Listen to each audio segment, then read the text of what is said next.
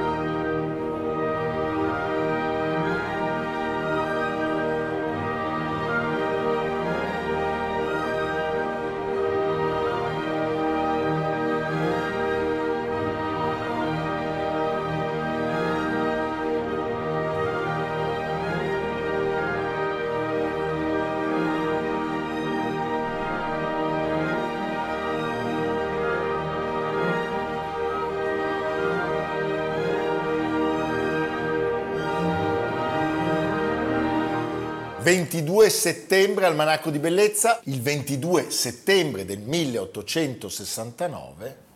Iniziava, come inizia oggi, l'autunno, è l'equinozio d'autunno. E la puntata è finita. Dopo questa frase, che è una sorta di epitafio, che lui ha voluto pronunciare versus Maranghi. Sì, l'autunno di Maranghi. L'autunno di Maranghi. Vabbè. Sì, allora, vabbè. caro Leonardo, basta, basta eh, cerchi- facciamoci seri perché sì. abbiamo ascoltato all'inizio di questa puntata le note con cui si apre l'oro del Reno. Das Rheingold. Das Rheingold, l'oro del Reno, fa il suo debutto a Monaco di Baviera. Un debutto travagliato. Molto travagliato le circostanze sono singolari in questa movimentatissima biografia di Riccardino Wagner. Allora, diciamo che è uno dei momenti di massima tensione tra il compositore e il suo eccentrico mecenate Ludwig II di Baviera, Wittelsbach, perché Wagner è assolutamente contrario a presentare L'oro del Reno come titolo isolato al pubblico, ma eh, vuole quindi finire la tetralogia e probabilmente aveva anche pensato di farla tutta di seguito, ma non in quattro giorni, cioè di farli stare dentro in teatro per 17 ore. Sì. No, ma comunque il monarca dice a un certo punto dice basta, non si può più. Sì, dobbiamo qui ricordare che eh, il rapporto tra Wagner e, eh, e Ludwig era un rapporto eh, di grande ammirazione. Straordinaria ammirazione. Nel 1861 eh, Wagner esegue il, per la prima volta il Lohengrin a Weimar. Ludwig aveva allora 15 anni e pianse di commozione. Da allora comincia tutto un trip, si può dire, sì. di Ludwig che comincia a identificare se stesso con il cavaliere del cigno e comincia a decorare tutti i palazzi con i cigni ovunque. Imparò a memoria il testo dell'Ohengrin. Povero. Si dice che addirittura avesse le convulsioni ascoltando la musica, a corte cominciano a essere un po' preoccupati. Un po' preoccupati. Sappiamo come andrà Sappiamo a finire. Come andrà a e finire. c'è un incontro, diciamo, tra un desideroso di avere questo maestro straordinario a Monaco e l'altro assediato dai debiti che scappa da Vienna e viene salvato in qualche modo dall'abisso finanziario da Ludwig. Eh certo, da, Quindi, dall'ennesimo abisso finanziario, se esistesse oggi un Ludwig, Leonardo ed io eh, saremmo ben lieti. Siamo pronti. Cioè se volete chiamarci dal nostro sì. abisso Ludwig III, quarto, quarto quinto. quinto. Sì, sì. Allora, sarebbe e, toccato eh, lo stesso destino l'anno dopo anche alla Valchiria, cioè al secondo titolo della tetralogia, sempre con le, le, inevitabili riserve dell'autore, perché il sogno di Wagner era quello di rappresentare la tetralogia integrale nel suo teatro, quello di Bayreuth, concepito eh, proprio con quello scopo, cosa che avverrà solo sette anni più tardi, quando il cupo accordo in Mi bemolle maggiore dell'oro del Reno farà risuonare per la prima volta il golfo mistico della nuova sala di zecca. Sì. Diciamo Ma... che quindi questo idillio monaccense eh, dura poco perché eh, lui arriva a Wagner a Monaco nel 1864, è costretto a lasciarla nel 1865, quindi grande attesa, eh? Gran, molto rumore per nulla perché poi è costretto a, a fuggire in Svizzera, un po' perché eh, Wagner aveva le idee molto chiare, cioè stiamo parlando di un uomo, di un genio, probabilmente il più grande artista in senso lato tedesco dell'Ottocento, un uomo che voleva essere musicista, poeta, filosofo insieme, propugnatore dell'opera d'arte totale, Gesamtkunstwerk, un uomo per cui il teatro diventava una sorta di cattedrale, come le cattedrali del Medioevo, e l'altare era il palcoscenico su cui si compiva un rito. Soltanto a sentirti mi vengono in mente poi gli utilizzi eh sbagliati sì. di qualche decennio successivo. Quindi già questa impostazione molto particolare non era condivisa dal resto della corte certo. di Monaco. In più la sua vita privata, sappiamo quest'unione con Cosima von Bulov che gli dà eh, tre figli. Tre figli, era appena nato Siegfried, sì. il primo figlio maschio, lei aveva lasciato von Bulow, grandissimo direttore d'orchestra, ed era la figlia di Franz Liszt. E a Monaco questa cosa veniva vista come un grande scandalo, certo. per cui eh, Ludwig eh, un po' eh, così ehm, contrariato dal fatto che i ministri gli dicessero il teatro che Semper dovrebbe fare non si può fare, quindi lui si richiude in una sorta di eh, così, di silenzio eh, tra le sue dimore delle valli alpine e eh, sostanzialmente con, con, Wagner inizia un lungo carteggio ma non si rivedranno più. Non si rivedranno più, poi ricordiamolo, inizia eh, diciamo una sorta di battaglia tra l'ambiente di Monaco, eh, certo. ostile, per via dello scandalo e per tante altre ragioni, e Wagner stesso. Questa tensione è aumentata dal fatto che di questo primo dei quattro drammi musicali, cioè il Rheingold, l'oro del Reno, il re deteneva i diritti. Erano suoi. Sì. E quindi a un certo punto... Come ancora oggi succede. Il re a un certo punto Chi sono i diritti? Eh, non possiamo, eh, non possiamo. ce li ha la RAI. Eh. Lui cerca in tutti i modi di sabotare l'evento, convince Hans Richter, il grandissimo direttore d'orchestra, a dimettersi dopo una turbolenta prova generale, costringendo Ludwig a trovare un altro direttore che sarà Franz Wüllner sì. e a posticipare la rappresentazione che da agosto slitta appunto a settembre. Sì, ad agosto c'è la prova generale e eh, Richter è direttore. Io adesso leggo un pezzo dallo straordinario e poi biografia lui, lui di, caccia di Ludwig, sì il giorno prestabilito ebbe luogo la prova generale. Essa ispirò ai wagneriani un presentimento di catastrofe quando si trovarono di fronte alla dimora degli dei che somigliava a un covo di ladroni, all'arcobaleno di legno e ai ridicoli movimenti natatori delle figlie del Reno. Figlie del Reno. Gli anti-wagneriani ridevano sotto i baffi, si parlava di un acquario di sgualdrine. Il giornale satirico Punch cercò di immedesimarsi nelle sensazioni delle figlie del Reno che nuotavano stando sopra un carro come sulle onde del fiume. Vigala, vogala, vallala, se resto sul dondolo male mi fa. Vigala, vogala, vac, se cado di sotto il mio collo fa crack. E tutti insomma... Capisci? Tra l'altro Wagner, per tutto questo e per il fatto di essere allontanato a un certo punto sì tassativamente dal monarca stesso, dalle prove, non assiste alla prima di quello che noi oggi possiamo tranquillamente definire uno straordinario capolavoro, perché Wagner, l'Oro del Reno è un'opera sì, bellissima. Wagner testualmente temeva che, aperte le virgolette, le porcherie dell'Oro del Reno si potessero ripetere anche con la Valchiria.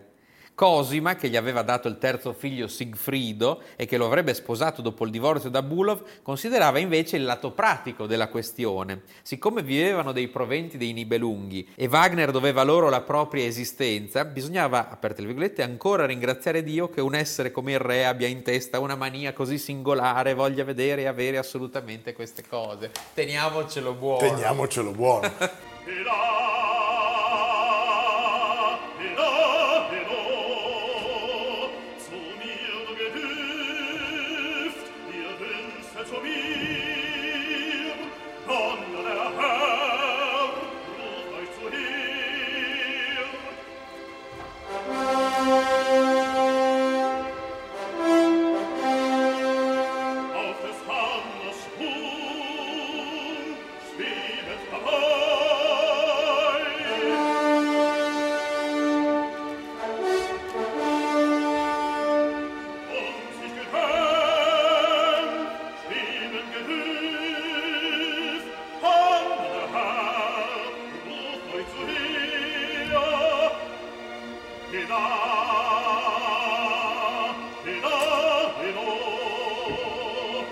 Allora, ci sono pareri molto discordanti sull'esito di questa prima di Monaco, Sì. perché alcuni critici e studiosi britannici riferiscono di un inequivocabile successo, mentre per esempio appunto eh, Cosima Wagner, che spesso in realtà era molto faziosa nelle sue memorie, Chiaro. lo sappiamo, parla eh, nei suoi diari di un disastro artistico e dei commenti piuttosto impietosi, soprattutto appunto dalla stampa bavarese che eh, era molto avversa a Wagner e definiva l'opera noiosa e la messa in scena ridondante. Non si sa esattamente quale eh, fosse la verità, eh, certamente in Cosima pesa suo, eh, la sua contrarietà al fatto che non si aspettasse la rappresentazione a Bayreuth, come appunto il suo compagno desiderava. Poi ci sono stati anche quelli che hanno detto che le, le- le- le- rappresentazioni di Monaco eh, erano meglio di quelle di, di Bayreuth. Ai posteri che siamo noi, la sentenza definitiva non interessa, ci interessa dire che quel giorno è nato al mondo uno dei più grandi capolavori della storia tutta del nostro sapere, della nostra cultura, eh, di ciò che gli uomini hanno fatto, perché la tetralogia è un mondo meraviglioso in cui è dolcissimo immergersi e farsi travolgere. Ed è un mondo nuovo. È un mondo nuovo, difficilissimo da mettere in scena, eh? difficilissimo. Però è viva, insomma. Poi Riccardino alla fine ci piace, anche all'inizio ci piace e basta.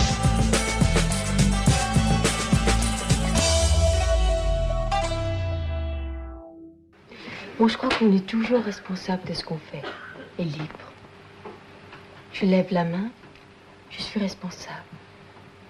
Je tourne la tête à droite, je suis responsable.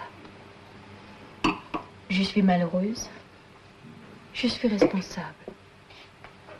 Je fume une cigarette, je suis responsable. Je ferme les yeux, je suis responsable. J'oublie que je suis responsable, mais je le suis. Non, c'est ce que je disais, vouloir s'évader, c'est de la blague. Après tout, tout beau. Il n'y a qu'à s'intéresser aux choses et les trouver belles. Beh, il 22 settembre nasce un personaggio singolarissimo, 1940, l'avete vista, nasce in Danimarca, nasce Non so se Anna... la Danimarca, no, la Danimarca era ancora libera. Sì, giorni. sì, Sì. nasce Anna Carina, Il vero nome era Anna Karin Blark Bayer. Coco Chanel l'avrebbe ribattezzata. Anna Carina, sì. che è una vera e propria icona della nouvelle vague francese, del suo cinema, ma non solo, perché parliamo di un'artista straordinariamente poliedrica, eh, che durante una Sì, lunga è l'equivalente, carriera, è l'equivalente nel cinema francese di Audrey Hepburn in quello americano. ancora Come- di più però. Ancora di più? Beh, sì. Beh, sì, perché il cinema francese è più impegnato, è Sì, e poi soprattutto lei è stata sceneggiatrice, regista, compositrice, scrittrice. Oh, per lei Gainsbourg ha scritto un musical. Eh, ragazzi, Eh, ti piacerebbe a te un A me musical? molto. il suo volto intenso, è morto. i suoi occhi azzurri e profondi, eh? Sì. E poi, diciamo, un inizio di carriera che non lasciava presagire tutti questi mondi. Lei aveva iniziato facendo la modella, aveva incontrato Pierre Cardin e Coco Chanel, appunto lei la convince a cambiare nome. E nel 1961 sposa il suo Pigmaglione. pigmalione, Jean-Luc Godard. Godard. Eh? Beh, insomma. Lo sposa, lo sposa fino che, al 1967. diciamolo, alziamo la mano, lui, adesso dire il suo nome, Sì. ma lui era solo un critico, solo, e faceva solo il critico cinematografico in quel Sì. momento, sarebbe poi diventato, Era un uomo danaroso, sì, questo c'aveva gli sgay, sì, non era bellissimo. un cavedano, Lo tradisce infatti, lo tradisce con due uomini che si assomigliano molto, come fosse una cosa seriale. Prima con Jacques Perrin. E, e Godard tenta il suicidio con i barbiturici e poi di nuovo con Maurice Ronet. Quindi gli Ma piace dai. proprio quella tipologia lì. Manca solo Trintignant e... Ma ecco, ricordiamo l'inizio della loro collaborazione potenziale, Sì. con Abu de Souffle. A Bout de Souffle lei, Lei, rifiuta, perché lei- doveva fare un nudo integrale. le rifiuta e al suo posto avremo Gene Seberg e il meraviglioso eh, Belmondo che ricordiamo si è spento due settimane fa, lei è mancata nel 2019, 2019. e insieme hanno recitato in alcuni film straordinari, Piero Le Fou, il bandito delle 11, dove lui scappa con lei. E chi di noi non sarebbe scappato con Tutti Anna noi. Carina? Io non scapperei mai con te, per esempio. No, no, non c'è dubbio. Senti, Le Petit Soldats 1960, eh? Viene sancito questo suo primo ruolo significativo, un film che esce nelle sale solo tre anni più tardi per problemi naturalmente legati a che cosa? Alla censura, La donna è donna, 1961, con Belmondo. certo. Poi un film mitico, Cleo dalle 5 alle 7, 1962 di Agnès Varda. Poi ce n'è uno che è veramente il film più amato da Quentin Tarantino, Banda Par. Beh, Banda Par che Quentin Tarantino ha chiamato la sua casa di produzione a Banda Par. capisci? Questo ci fa arrabbiare perché non l'ha dedicato a un film italiano, però va bene. Strano in effetti perché poi lui è un grandissimo Certo, esperto. questo l'ho no? Di- detto. sì, sì, sì, sì. Ma va bene così, dai. È un film molto interessante perché racconta quell'atmosfera eh, dei giovani menefreghisti della Francia degli anni 60, simpatiche canaglie direi, Sì. Eh, e c'è la scena famosissima di loro che corrono eh, dentro il Louvre, che è una storia particolarmente divertente. Nasce tutto dal fatto che secondo un quotidiano un turista americano aveva fatto in 9 minuti e 45 secondi l'attraversamento del Louvre e loro nel film lo fanno in 9 minuti e 43, così dichiarano. Questa scena viene resa possibile da- dalla generosità, dall'intuito e dal talento di André Malraux, che mette a disposizione di Godard il Louvre. Pensa, che- pensa che mondo. Eh, pensa che delizia, oggi, sì. adesso Oggi- non voglio citare un, un direttore di un museo a caso. il ministro. Eh, oh, vabbè, lasciamo perdere. Noi Eh, potremmo farla a Brera. Facciamo a Brera. a Brera sì. Avesse- Però probabilmente lo vuol fare lui. Senti, nel 68 la coppia si, si divide, Coppia. scoppia e la carriera di lei continua perché lei diventa una- un'attrice, pensiamo a Jacques Rivette per Jacques esempio. Rivette, Suzanne Simonet, eh, 1966, un film che fece un enorme scalpore, eh, venne tacciato di anticlericalismo, eh, venne vietato ai minori e il segretario di Stato addirittura riuscì a impedirne l'uscita.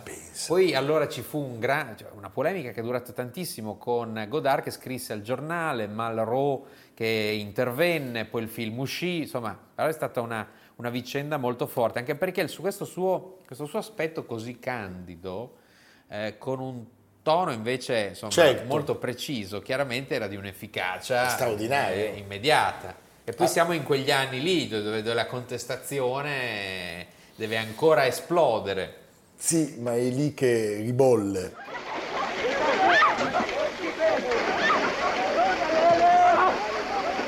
Salute!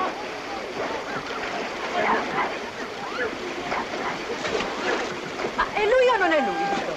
Maria, È un pezzo che non ci vediamo. Lavora sempre da Schiaffino? sì. E lei dove lavora adesso? Io, sempre dallo spedizioniere dove sono andata quando ho lasciato Schiaffino. Ah, peccato proprio che non sia rimasta con noi. Ah, ma come lavoro sto meglio dove sono ora. Venga. Abbiamo visto un passaggio dello straniero di Luchino Visconti. Eh sì. Eh, Lei è la collega amante di Marcello Mastroianni. Possiamo dire che tutti la volevano, Tutti. cioè era una- una- un'attrice richiestissima. Lavora anche, pensa, in pane e cioccolata Ah, sì, di Brusati. di Brusati, drammatico. Con Nino Manfredi. Sì, film con Nino Manfredi, un film bellissimo, molto, molto duro, molto triste, E poi con Fassbinder. con Fassbinder, roulette cinese. Sì. Risulta difficile trovare delle attrici che abbiano attraversato mondi così diversi, sempre tenendo la parte in maniera perfetta. Eh? E poi non è, non è grandemente ricordata lei oggi. No, No, perché? perché appartiene a un mondo di un'eleganza scomparsa.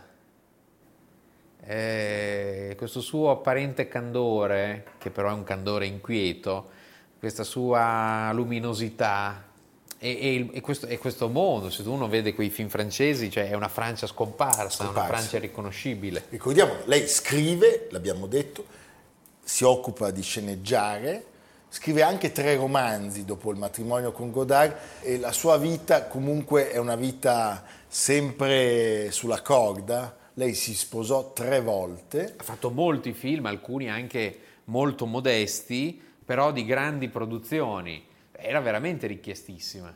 C'è un bellissimo documentario che vale la pena vedere del regista italiano Armando Ceste dal titolo Anna Carina, il volto della Nouvelle Vague. L'abbiamo detto, 2019 lei si spegne a Parigi per un, per un cancro, aveva 79 anni. Rivediamo i suoi Vediamo film. e rivediamo questi film che sono quasi tutti disponibili Sì. in DVD, si trovano facilmente e ci raccontano di un mondo mitico e irripetibile. Irripetibile. Leonardo, e tu? Andiamo tutti a Napoli. A Napoli, volentieri. A Napoli perché a Napoli sono state presentate delle ricerche su un luogo straordinario, il Museo di Anatomia. Siamo tra il Duomo e il Museo Archeologico, nell'ex monastero benedettino di Santa Patrizia, sede degli istituti universitari di anatomia chirurgica e una collezione piena di, di oggetti che raccontano mille storie, alcune poco conosciute, alcune da, da- da riscoprire, come quella di Efisio Marini. Efisio Marini era un medico e naturalista sardo che aveva messo a punto un sistema di conservazione dei cadaveri unico al mondo. Le membra, infatti, Li metteva, nel, mantenevano... li metteva nel pecorino. Era Le sardo. membra mantenevano la naturale flessibilità. Metaforicamente Marini si era impossessato del segreto dell'eternità materiale che non svelò a nessuno se non alla figlia che ne ereditò il mestiere, un po' come Madame Tussaud. E dove se non al Museo della- di Anatomia dell'Università di Napoli, Rosa Marini, morendo in miseria a Chiaia, poteva lasciare la collezione paterna, compreso un tavolino fatto di cervello, sangue, fegato, polmone e ghiandole Beh, pietrificate. insomma, però scusami, adesso la nostra trasmissione va in onda all'una e alle 8.30, poi la gente deve mangiare. Cioè, questo è terrorismo televisivo, Leonardo. Eh? A Napoli c'è un po' questo gusto Certo. macabro. A Napoli l'egittomania dilagava. La moglie del grande pianista Sigismund Thalberg si fece mummificare. Sì. Ci sono anche i resti di una criminale parigina, il cui cadavere ritrovato nella Senna fu assegnato a Marini da Napoleone III. E la città lo accolse anche con la sua ironia. Un giornale satirico scrisse «Sta per benì a Napoli lo dottore de Cagliari, lo quale ha fatto tanto remore in Francia. Vedremo se è vero quando avrà mummificato lo sindaco». Va bene, potremmo mummificare qualche sindaco di oggi. Tu vuoi essere mummificato? No, io no, io Dichiaralo perché televisivamente No, no, poi rimane, non voglio, non voglio. rimane agli atti, Non voglio, non voglio, non voglio. con un mausoleo No, no, agli attellani. va bene. Evviva, ci vediamo domani. domani.